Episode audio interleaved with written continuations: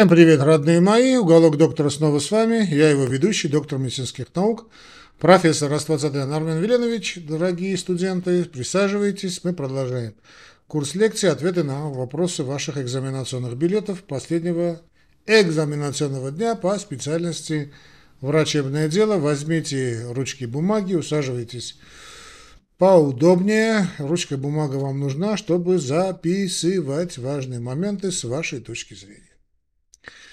Итак, я попрошу значит, редакцию открыть вопросы. Насколько я знаю, сегодняшние да, вопросы связаны с феноменом Athlete's Heart. Атлет, сердце атлета, его переводят на русский язык как спортивное сердце. Э, ну, как хотите его переводить, если вы найдете вопрос, ну, э, на английском языке это вопросы, да. Феномен Athlete's Heart также описывается как спортивное сердце. Лично мне нравится термин «тренированное сердце», иногда его используется термин «conditioning», да, кондиционированное сердце, то есть сердце состояние вот, э, ну, тренированности.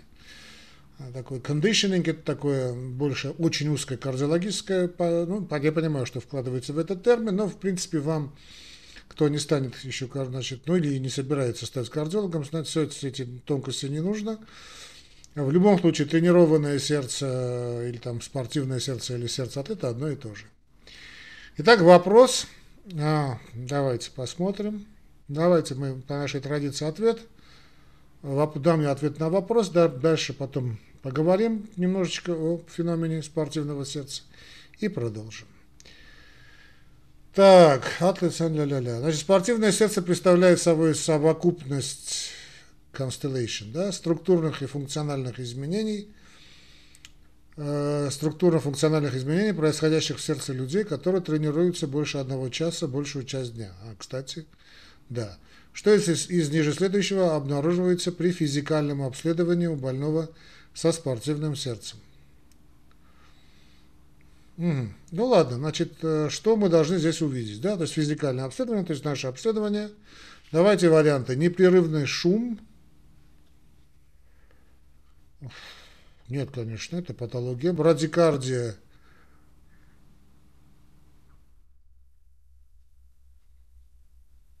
Брадикардия, да, может быть.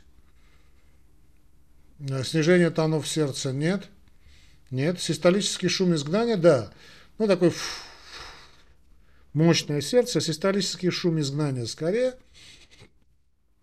Ну, в общем, систолический шум изгнания. Давайте открываем вопросы, ответы. Ну, систолический шум изгнания. Хотя, честно говоря, если вы скажете брадикардия, тоже будет здорово, потому что брадикардия и систолический шум изгнания, потому что брадикардия действительно очень характерна для спортивного сердца, а, потому что а, значит, тренер, значит, э, спортивное сердце – это сердце с выраженным, выраженным вагусной Э, promote activity, да, вот выраженной э, вагусной активностью, то есть парасимпатической активностью. Зачем такая выраженная? Откуда это взялось? Ежедневные тренировки – это не что иное, как симпатическая активность, чтобы привести сердце в такое сбалансированное состояние. Мы знаем, что значит, работа, в том числе, кстати, значит, и работа нашего сердца регулируется, кроме всего прочего, и автономной нервной системой, она же вегетативная нервная система. То есть э, значит, ну, такой баланс, да, симпатику и парасимпатику, и, значит, на, ежедневную симпатическую активность нужно увеличивать парасимпатическую активность. Вот и отсюда и такое выраженная парасимпатическая активность, то есть брадикардия, как проявление этой активности, значит, э, в покое, конечно. Да и, значит, они с трудом наращивают частоту сердечных сокращений при физической нагрузке. Здесь надо это отделять от состояния тяжелой сердечной недостаточности, когда надо понимать, что неспособность, просто сейчас я отхожу да, от темы, неспособность сердца нарастить частоту сердечных сокращений э, и, и неспособность значит, больного совершить какой-то уровень физической нагрузки приводит к тому, что э, мы имеем значит, дело с тяжелой формой сердечной недостаточности. Здесь нет, как раз нет, спортсмены могут пахать и пахать, но ЧСС их увеличивается очень плавно, очень медленно и очень здорово. Это, конечно, умение, это спортивное сердце. Ну, в общем, систолический шум изгнания часто мы встречаем. Если вы ответите еще и брадикардия, я это не думаю, что это будет большим преступлением. Итак, что такое атлет heart? Оно же спортивное, оно же тренированное сердце, друзья мои. Это такая совокупность, как уже сказали, структурно-функциональных изменений, которые происходят в сердцах людей, которые тренируются с интенсив, постоянной интенсивностью. То есть э, любое сердце человека, значит, что надо понимать, что это не обязательно бить, бить рекорды, да, там быть, не знаю кем, да, значит, э, олимпийским чемпионом. Нет, это, это ежедневные тренировки больше одного часа, уже человек переходит в разряд э, athlete's heart, вот спортивного сердца. Ну или э, большей интенсивностью, то есть минимум час в день. Кстати, отсюда и, друзья мои, тоже отхожу от темы, значит, а, значит наша общеизвестная, что называется, общечеловеческая рекомендация, да, значит, заниматься физической активностью ежедневно хотя бы час. То есть, э, если вы, там, известно вот это правило 5-7 тысяч шагов, это где-то около часа в день, э, просто ходите пешком, скажем, на работу и домой, вы можете считать, что у вас, и с полным основанием, считать, что у вас именно атлет, сердце атлета или сердце спортсмена. Чем это хорошо?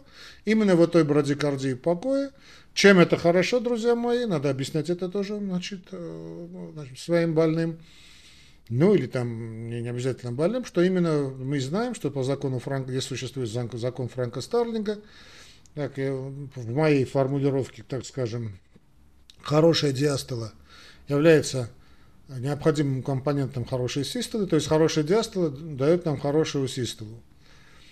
Э, то есть хорошее расслабление сердца дает нам хорошую сократительную способность этого сердца. Чем лучше сердце отдыхает, тем лучше сердце сокращается, а не наоборот. Почему это так важно? Потому что именно в диастолу происходит значит, blood filling, э, крови коронарных сосудов, оно, оно пассивное, да, Значит, закрываются створки артального клапана в диастолу, и кровь попадает в синусы, левые коронарные синусы, и чем дольше будет диастол, тем лучше будет кровенаполнение. То есть понятно, что сердце в режиме брадикардии работает наиболее эффективно в плане кровоснабжения миокарда. Кстати, также мы создавали бета-блокаторы. Это, это была и цель. Когда мы создавали, то есть, ну, не я, конечно, да, кардиология, я снова скажу, что я считаю, что вообще кардиология как специальность появилась именно с бета-блокаторов. Потому что это действительно реальный препарат, который дал реально ощутимый эффект. И вот удлиняем диастолу, особенно у больных с ишемической болезнью сердца, да, и улучшается кровоток. Проблемные зоны. Здорово. Ладно, теперь, значит, мы уяснили, что такое, значит, спортивное сердце. Это сердце человека, который тренируется час и более в день. Физическая обычная значит, активность или больше интенсивности, понятно. А, изменения не сопровождаются появлениями каких-то особых симптомов. Э, очень характерна брадикардия, э, систолический шум, может быть, который вот уже был задан, да, э, систолический шум изгнания, то есть, ну, другое дело, что его нужно уловить. И иногда бывают дополнительные сердечные тоны. Значит, часто встречаются изменения на ЭКГ особого типа. Ну, главным образом, конечно, все-таки это брадикардия. Диагноз основ, ставится на основании ну, истории болезни, клинических данных, также результаты эхокардиографии. Лечение не требуется, потому что это не болезнь, как раз наоборот. Спортивное сердце имеет значение, поскольку его необходимо отличать от серьезных заболеваний. А, значит, дело в том, что изменения, друзья мои, значит, физи- интенсивные физические упражнения увеличивают мышечную массу левого желудочка, толщину его стенки и размеры, но функции систолы и диастолы остаются нормальными. Вот это главное правило сердца, что сердце сокращается синхронно и симметрично, остается – да, ЧСС покоя замедленно, снова скажу из-за выраженного парасимпатического тона, на, лижней, на левой нижней грудине, на, так скажем, границе, так скажем, грудины иногда выслушивается систолический шум изгнания, ну а может также выслушиваться S3, S4, то есть третий, третий четвертые тоны. Ну и как можно выявить брадикардию? Некоторые признаки гипертрофии, здесь надо отличать ее от патологической, конечно, гипертрофии, а иногда и другие симптомы, такие как синусовая аритмия, артериальная вентрикулярная ктопия и атриовентрикулярная блокада первой и второй степени. Ну, а атриовентрикулярная блокада первой степени, мы помним, что увеличивается, значит, блокада как таковая, это понятие, которое мы вкладываем в понятие PQ интервала или PR интервала, когда он больше, чем задержка. То есть больше, чем 0,20 э, секунд. 0, запятая 20 секунд. Это уже блокада. А вентрикулярная блокада второй степени, ну, главным образом речь идет, конечно, то есть не главным образом, исключительно о значит, МОБИЦ-1. То есть, значит, чередующиеся постоянное расширение, удлинение PQ интервала и феномены значит, Венкебаха. То есть мы имеем P без комплекса QRS. Структурные ЭКГ изменения, обусловленные спортивным сердцем, являются бессимптомами. Наличие сердечно-сосудистых симптомов, э, если они, они есть, да, боль в груди, одышка или сердцебиение, или уж не говоря о другой блокаде, уже говорят о том, что мы имеем дело не с спортивным сердцем, а с уже патологическим сердцем. Ну, а, есть еще, да, вопрос? Да, я извиняюсь, я извиняюсь. Помимо клинической оценки, какой из следующих тестов обычно показан больному с подозрением на спортивную, на спортивный атлет heart, на спортивную сердце, спортивную форму сердца?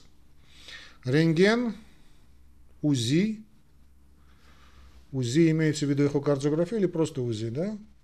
Электрокардиография и ПЭТ, позитронная эмиссионная томография. Ну, э, друзья мои, я, понятно, что тут намекается на ЭКГ, потому что нет уточнения эхокардиографии, потому что лучше, конечно, сделать и ЭКГ, и эхокардиографию. Ну, а рентген грудной клетки, там, позиционная эмиссионная томография, просто УЗИ чего? Слушай, внутренних органов жили делать? Бессмысленно, конечно. Давайте все-таки, э, значит, для будущим кардиологам, наверное, это будет интересно. Два основных момента есть, хотя их много. Особенности ЭКГ спортсмена – это повышенный тонус блуждающего нерва. То есть это очень часто у них бывает синусовая брадикардия, ввиду постоянных ежедневных нагрузок. Иногда бывает атриовентрикулярная блокада, значит, первой степени, э, значит, то бывает, и увеличение размеров камер сердца из-за физиологического, а не ишемического ремоделирования или там гипертрофического ремоделирования. Э, объясняется это все нормальной картиной ЭКГ, наблюдаемой при, э, если у нас там есть подготовлен, то есть ну, спортсменов. Значит, есть и так называемый критерий изолированного напряжения Соколова-Леона для гипертрофии левого желудочка, который часто встречается у спортсменов мужчин и не требует дальнейшего изучения. Синусовая брадикардия менее 40 ударов в минуту, антривентикулярная блокада степени Мобиц-1 и узловой ритм не является особой редкостью, не требует дальнейшего исследования у бессимптомных спортсменов и так далее. Ну, здесь я вам скажу, друзья мои, значит, я скажу положа руку на сердце. И четверть века я проработал в блоке интенсивной терапии. Больше этого еще параллельно работал, значит, и в блоке интенсивной терапии, и в инфарктном отделении, да, во многих регионах, да, не только у нас. И я не видел никогда вентрикулярную блокаду, значит, э, МОБИЦ-1, то есть вторая степень МОБИЦ-1, у э, значит, спортсменов. Я не видел, потому что я работал в клинике значит, острого инфаркта миокарда, кардиореанимации. Никогда в своей жизни я не видел. Но в любом случае я знаю, что описывается так правило 50-50, что иногда эта блокада бывает и у здоровых спортсменов. То есть атривентрикулярная блокада второй степени может значит, 2. Э, Ой, простите, один, один, один, один, один. Вот без 2 это уже стопроцентная патология. Так, ну и последний вопрос. Какие из следующих сердечных изменений могут быть обнаружены у больных со спортивным сердцем? Какие из следующих сердечных изменений могут быть обнаружены? Отсутствие регрессии гипертрофии левого желудочка при декондиционировании. А, вот хороший вопрос.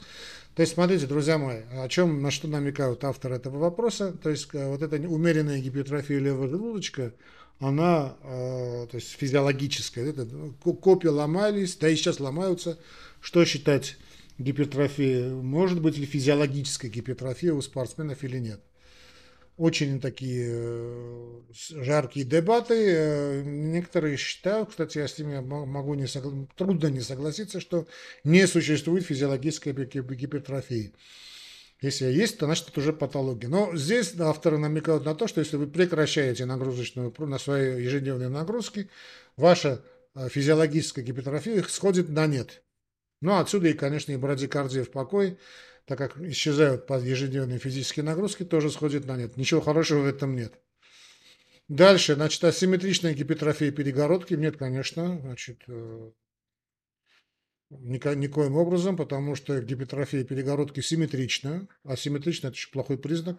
А здесь у нас, мы снова скажем, это симметричное синхронное сокращение сердца. Асимметрии здесь нет. Конечно, диастолический диаметр левого желудочка больше 70 мм. Ну, нет. Значит, КД, значит, КДО нет. Конечно, диастолический размер, КД размер, КДР больше 70 миллиметров это уже кардиомиопатия. Причем, наверное, ишемическая. Хотя, может быть, и не ишемическая, там дилатационная. Нет, конечно, диастолический размер левого желудочка не должен превышать 70 миллиметров. Ну и я думаю, последнее, да, что там у нас последнее? Толщина межжелудочковой перегородки меньше 13 миллиметров у мужчин и меньше 11 миллиметров у женщин. Ну, э, да, это правильный ответ, хотя от себя скажу, друзья мои, это от лукавого, да, значит, такие точные измерения э, стенки левого желудочка, да, одна десятая, да, ну, 13 миллиметров, 12 миллиметров, ну, давайте будем честны, довольно трудно посчитать. Ну да, конечно, значит, если не больше 13, на что намекал автор, если у мужчин не больше 13 миллиметров, то, так скажем, это, значит, пороговые цифры, это приемлемая гипертрофия. А у женщин 11. То есть не больше 11 у женщин миллиметров, не больше 13 у мужчин. Ну, так скажем. Какой вопрос, в общем, такой ответ. Все, друзья мои, давайте на этом мы с вами закончим. Большое спасибо вам всем. Встречаемся на следующих э, лекциях, на следующих вопросах, друзья мои. Жду вас на всех следующих наших передачах. Крепкого вам всем здоровья. Встретимся. Призываю вас поддерживать наш канал лайками, комментариями, финансово. Тоже здорово на ваши пожертвования, в принципе, канал и существует. Также, друзья мои, значит, э, я жду вас всех на следующих лекциях, что скажу. И мой добрый вам совет, это от вас уже не требует никаких материальных затрат, если хотите хорошо подготовиться к экзамену, переслушивайте эти лекции множество раз. Хотя бы в наушниках, не обязательно видеть мое, мое лицо. Да, мою физиономию хотел сказать. Ну все, до скорого, обнимаю с Богом и удачи на больших экзаменах выпускных.